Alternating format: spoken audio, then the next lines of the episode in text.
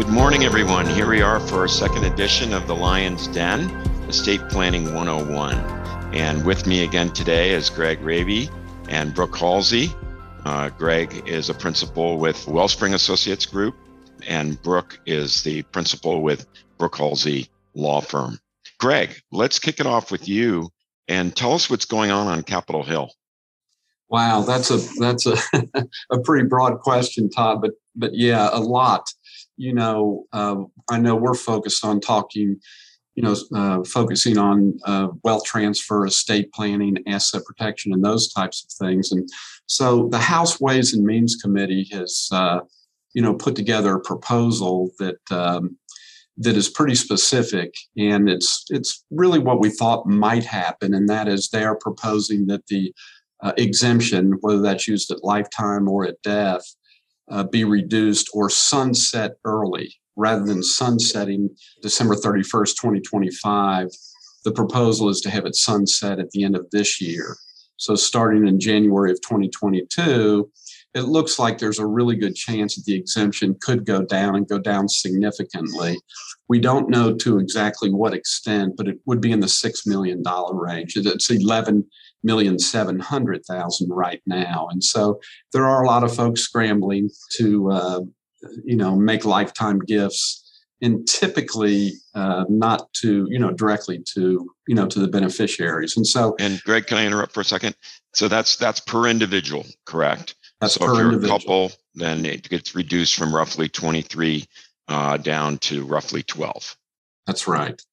And Todd and Brooke, the second thing that um, I know Brooke's aware of this is the and something we were a little surprised that was in the proposal is to change the grantor trust tax status.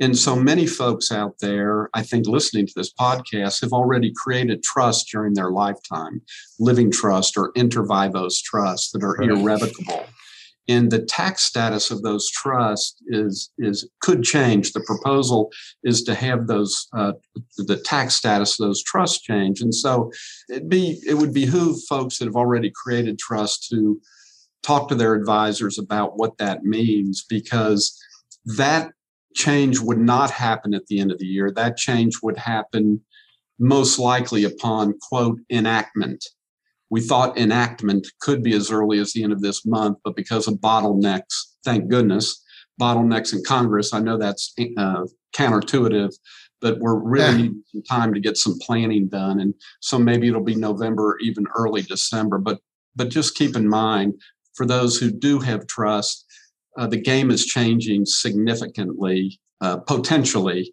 uh, on the taxation of those trusts. And so now is a really good time to uh, look to see what uh, you know what opportunities uh, folks can take advantage of. So, the, Todd, those are the two main things. I mean, we've talked about income tax and corporate tax brackets going up, capital gains tax, uh, carried interest on private uh, investments. So, there's an awful lot in this bill that's being proposed. But in our world, uh, specifically, two of the biggest needle movers are the you know, or the uh, lifetime exemption and the grantor uh, trust benefits that could be changing.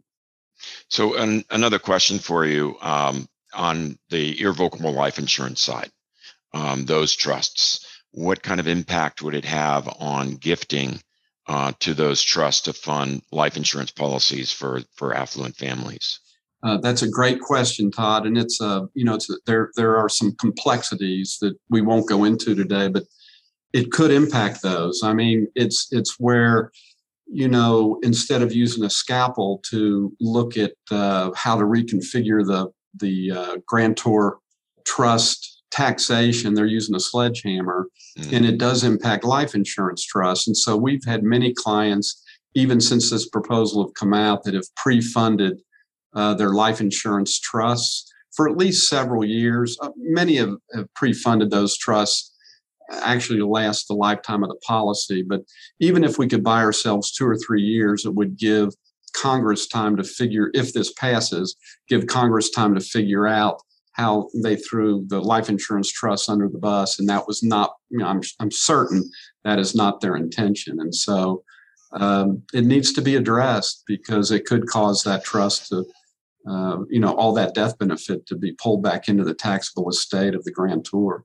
If I can yeah. jump in, if Go I can ahead, jump Brooke. in with the life insurance, that's a, a very key because from our perspective, life insurance is outside of a trust and it hedges the bets.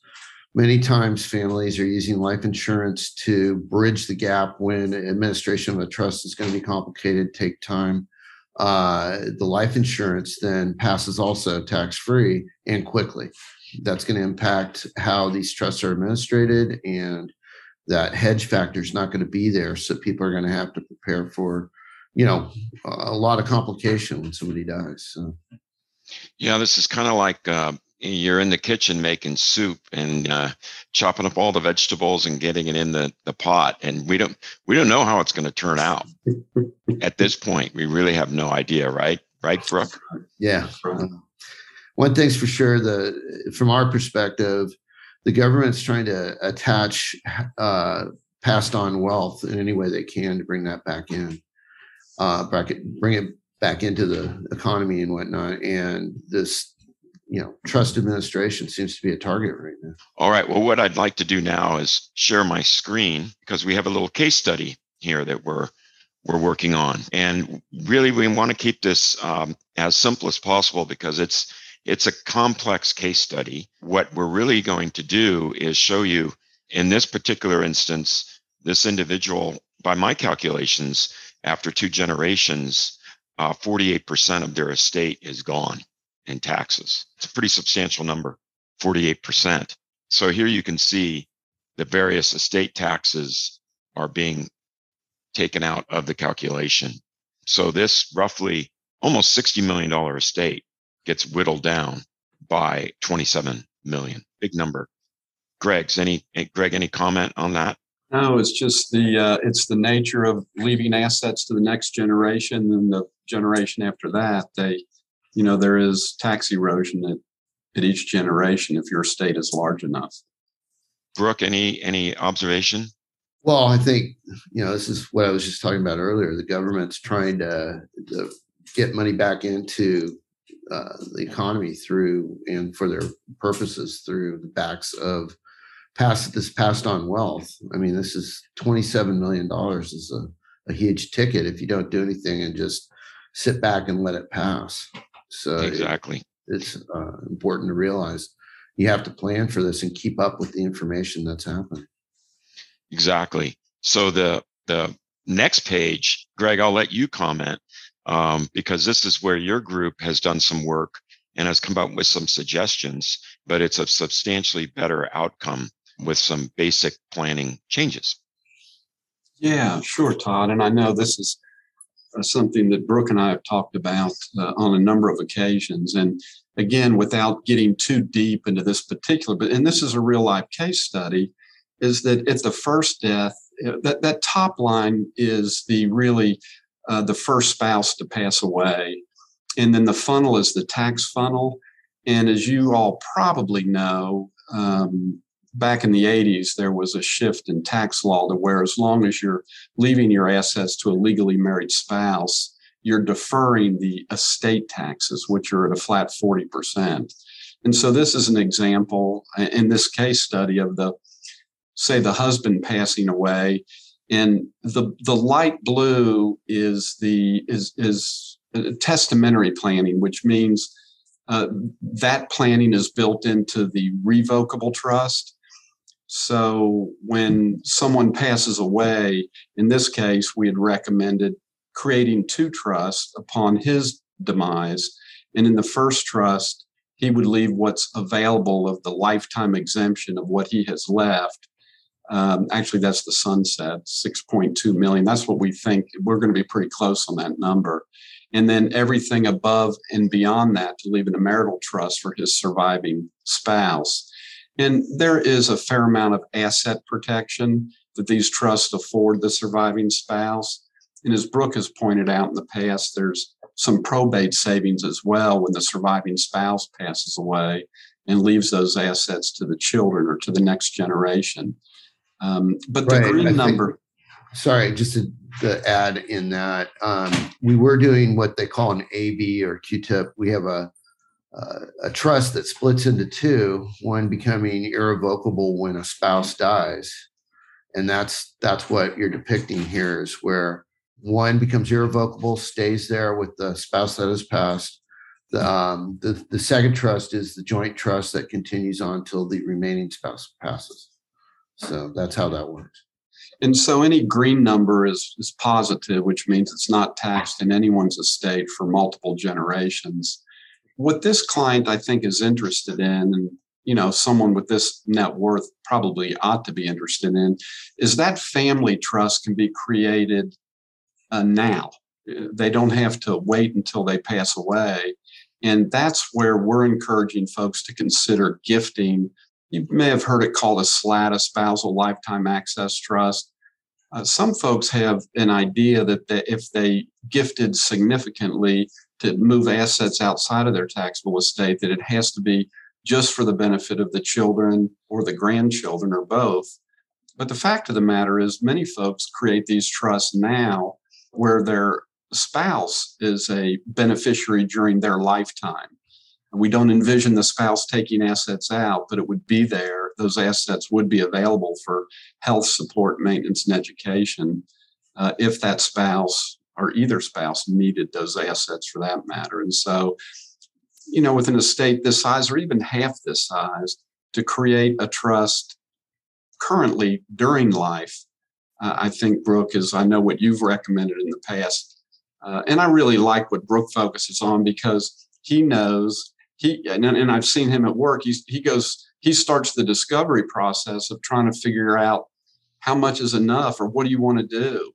And when you create these types of trust during life or even at death, those other questions could be addressed. You know, who controls and how much should go to the children, how much maybe should go to charity.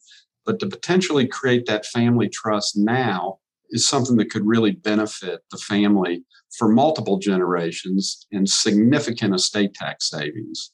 Brooke, have you seen this used like that? Yes. And I think what I look at is the softer side, not the hard money, you know, numbers crunch, but what uh, I've seen with these family trusts is that it's an opportunity to bring in the next generation, which, you know, we've all talked about. Through creating that family trust, you start getting family involved, family management, teaching the children grandchildren how the money's made, how it's kept, and you know how you keep the trust updated with the tax law so it doesn't go out. And uh, it's a very useful tool during the grantor's lifetime to get started so that it continues on. Yeah, I wanted to point out a couple of things here as well that were new to me that um, Greg shared with with Brooke and I. And one of them is this Generation Skip Trust that was established in 1973 by grandparents of the, the current beneficiary. And Greg's idea was to use this to fund a life insurance policy. As we were discussing earlier, a, a life insurance passes without taxation to the next generation. And though that policy could be used for some of the estate tax liability when both the husband and the wife have passed away. So that was something unique that I had not encountered before in terms of using that asset in a in a in a way that basic, basically leverages the value of that trust into a significant amount of life insurance. The other thing that I found really interesting was the use of this CRUT, this lifetime charitable trust, where the client has expressed an interest in getting rid of some of his underperforming real estate. And by putting it into this CRUT, it could generate significant tax savings and an income stream for them. Maybe you could touch a little bit on that, Greg, and and explain a little bit more how that works. Sure. And, in when Todd and Brooke and I were going through the discovery process with this particular family, what was brought up to us and uncovered, you know, just there's a significant amount of real estate, and some of that real estate, most of it has a very low tax basis. And they've been reluctant to sell that real estate just because of the significant uh, capital gains income tax they would have to pay. Yet they feel like they're fairly wealthy, but don't have a lot of income. And, and so every and, and they also are charitably inclined. So all that kind of came together.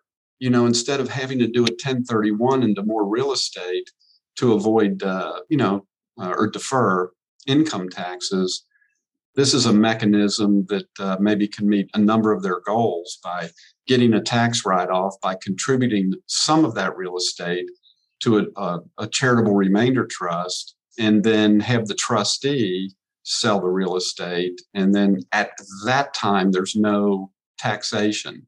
And then uh, the husband and the wife, or the husband or the wife, can be income beneficiaries during their lifetime. And then at the at the first death or the second death, depending on their choosing, then those assets could go to the charity that they want to endow anyway.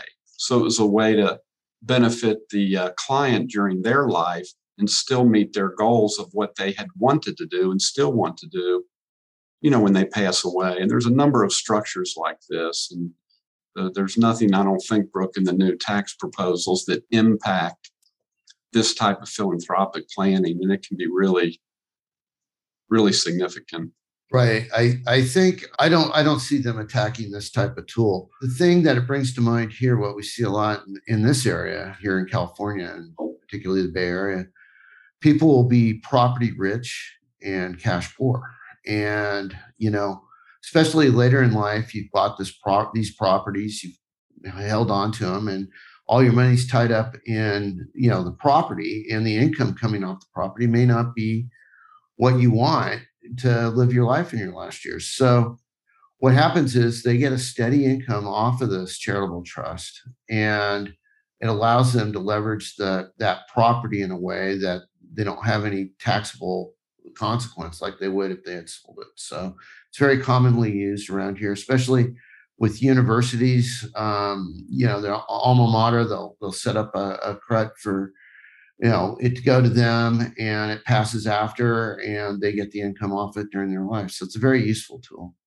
Yeah, there's one other aspect here that I think is really, really valuable, and that's um, the family foundation. That's this next step in the process.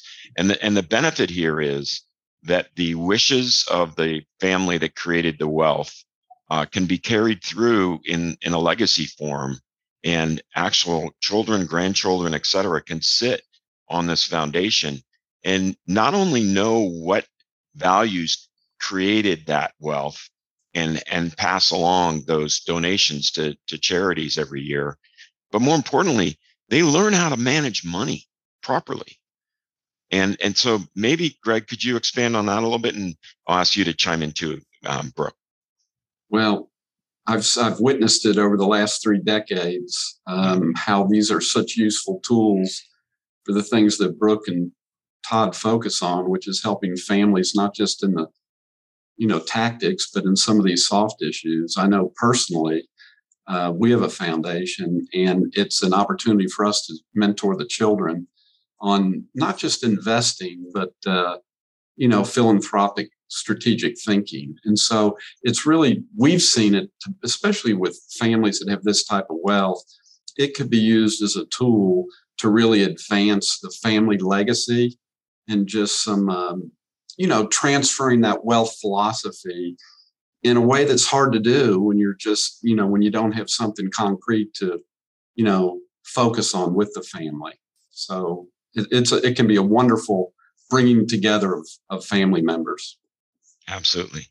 Brooke any other comments? Well i mean the books have been written about how to how to run the family wealth right? I i yeah. I often find Todd that I feel like a probation officer when I'm trustee for these type of trusts, and I'm trying to be the wall between the kids and their money. You know, the new philosophy we have right now is that bring the kids in. It used to be, don't tell them how much there is because they won't want to work, right? And that has changed with what we've all talked about the shirt sleeves to shirt sleeves, where the children of the original wealth builders uh, keep it going, but the, the grandchildren then have no idea how to keep the wealth moving going forward, and uh, it goes out the door. And the foundation teaches them the power of the money. Uh, what uh, we're working with one family in particular, they give a certain amount to each child. They pick an organization. They come back to the family meeting and tell them why then they come back a year later and give a report of what the money did. And um, that teaches them the value of the money and teaches them about how it's made, how it's given, and and management of it. So, wrapping up here, it, what we have is instead of a 48% reduction, you can see that this is roughly about a 10% reduction. That's a significant difference in my mind, as well as all the other benefits of legacy planning, et cetera, that, that we've discussed. So with that, I want to thank you, Greg, again for your input and Brooke, you as well. This is it for our second episode of the Lion's Den. Thank you for listening. Thank you, Todd. Pleasure to be here. Pleasure to be here. Thanks. Hightower Advisors LLC is an SEC registered investment advisor. Securities are offered through Hightower Securities LLC, member FINRA and SIPC.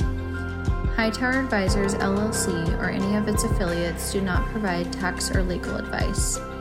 This material is not intended or written to provide and should not be relied upon or used as substitute for tax or legal advice. Information contained herein does not consider an individual's or entity's specific circumstances or applicable governing law, which may vary from jurisdiction to jurisdiction and be subject to change. Clients are urged to consult their tax or legal advisor for related questions. Lion Wealth Management is a group comprised of investment professionals registered with Hightower Advisors LLC, an SEC registered investment advisor. Some investment professionals may also be registered with Hightower Securities LLC, member FINRA and SIPC. Advisory services are offered through Hightower Advisors LLC. Securities are offered through Hightower Securities LLC. This is not an offer to buy or sell securities. No investment process is free of risk, and there is no guarantee that the investment process or the investment opportunities referenced herein will be profitable. Past performance is neither indicative nor a guarantee of future results. The investment opportunities referenced herein may not be suitable for all investors. All data or other information referenced herein is from sources believed to be reliable. Any opinions, news, research, analysis, prices, or other data or information contained in this presentation is provided as general market commentary and does not constitute investment advice. Lion Wealth Management and Hightower Advisors LLC or any of its affiliates make no representations or warranties expressed or implied as to the accuracy or completeness of the information or for statements or errors or omissions or results obtained from the use of this information. Lion Wealth Management and Hightower Advisors LLC assume no liability for any action made or taken in reliance on or relating in any way to this information. The information is provided as of the date referenced in the document. Such data and other information are subject to change without notice. This document was created for informational purposes only.